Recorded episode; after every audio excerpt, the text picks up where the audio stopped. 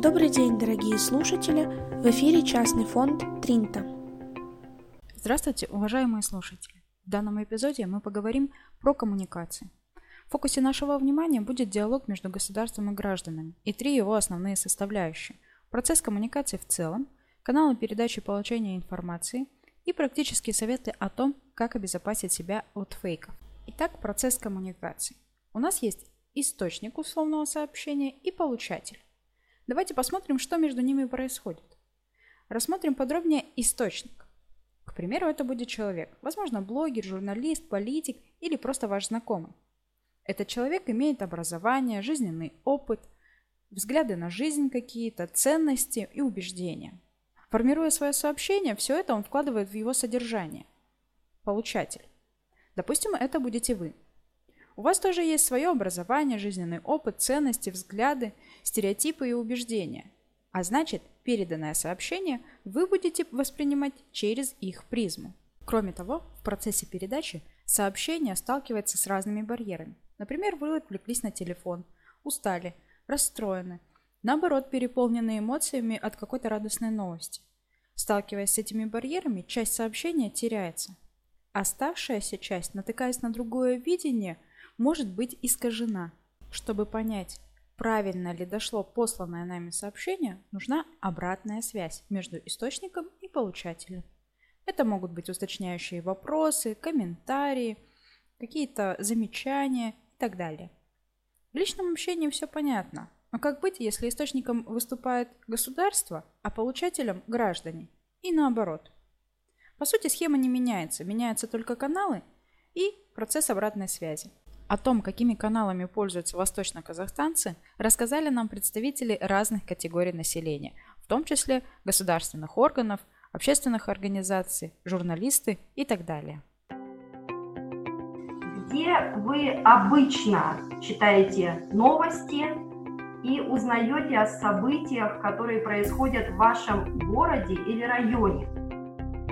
Я, например, сижу в социальной сети Инстаграм и подписана на наши городские группы. Они, собственно, и освещают все новости, а, можно сказать, из первых уст, потому что они тоже очень плотно сотрудничают с госорганами. На Акимат семей подписано обязательно. А, группы Go семей, Zella семей, а, Today семей.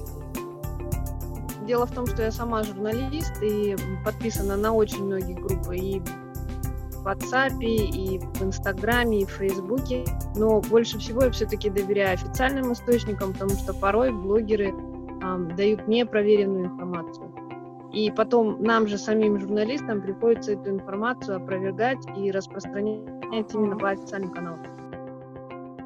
Официальная страничка Инстаграма Акимата, районного Акимата. А, конечно, есть э, официальная страничка Акима района, там уже э, пошагово, где он, что и как он, то есть новости Скорогая там точно и, говорится. Конечно, я очень удивилась, что вы сейчас удивились группам WhatsApp.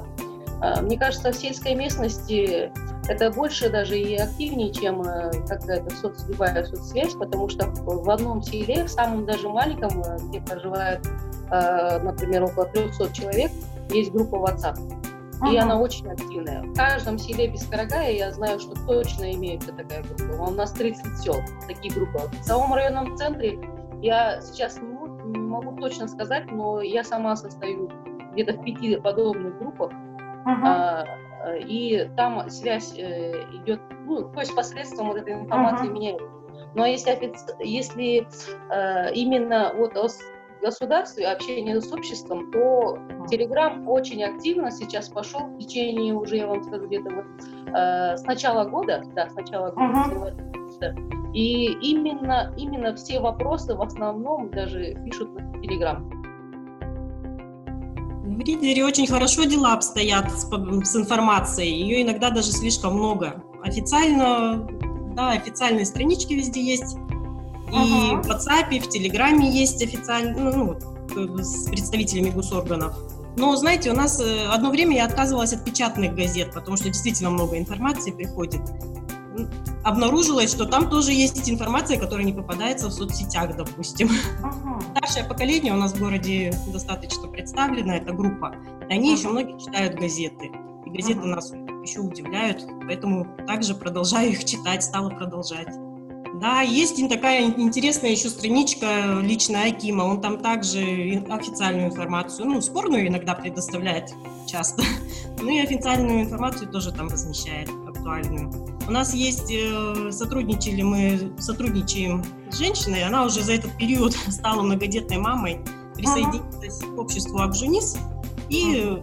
здесь тоже создала WhatsApp-чат ну, чат в WhatsApp. И ага. там очень много, конечно, сразу подключилось многодетных семей, семей с детьми с инвалидностью, с ограниченными возможностями, ага. малообеспеченных. И туда постепенно подключились ну, практически все госслужащие, которые могут принимать решения. И ага. много очень вопросов быстро решается. А, здесь, конечно, от каждого человека зависит, какие новости читают. Я вот тоже, допустим, для себя читаю э, новости, э, в основном сайты республиканские, местные, э, из республиканских Закон, Тенгри, из местных предпочитаю YK News, YK KZ, ну и по долгу службы читаю и газеты. Но, к сожалению, конечно, надо понимать, что газеты даже если выходит у нас три раза в неделю, они с информацией немножко запаздывают. Но что важно, в газетах можно получить более распространенные, распространенную информацию или ответы на свои вопросы. Как показывает практика, современные технологии позволяют выстраивать диалог с помощью различных каналов.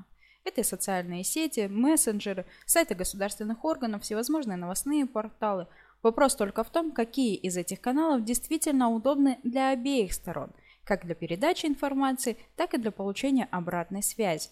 Как отметили наши коллеги, очень важно, чтобы информация, вне зависимости от канала, была достоверной как с одной стороны, так и с другой стороны. Часто бывает так, что в сеть выливают какую-то новость. Ее очень быстро подхватывают и начинают распространять. Потом оказывается, что это фейк. Как же определить, правдивая новость или фейковая? Здесь нам на помощь придет факт-чекинг.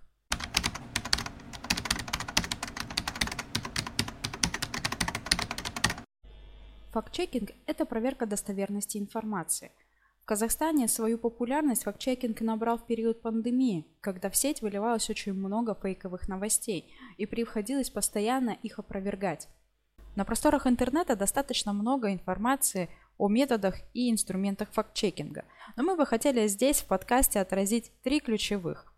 В первую очередь, для того, чтобы проверить достоверность информации в той или иной публикации, необходимо найти первоисточник, ну или же подтверждение из нескольких независимых источников. Второе.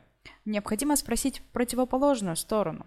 Если все публикации говорят об одном и том же и имеют один эмоциональный окрас, допустим, положительный, то всегда найдется тот, кто против. Нужно узнать обе стороны. И в-третьих, постарайтесь найти максимум дополнительных данных и все перепроверить. В этом случае у вас больше шансов получить объективную, достоверную информацию. В завершении хотелось бы сказать, достоверной вам информации, удобных каналов коммуникации и эффективного диалога. Спасибо за внимание. Данный подкаст подготовлен в рамках государственного социального заказа Управления внутренней политики Восточно-Казахстанской области.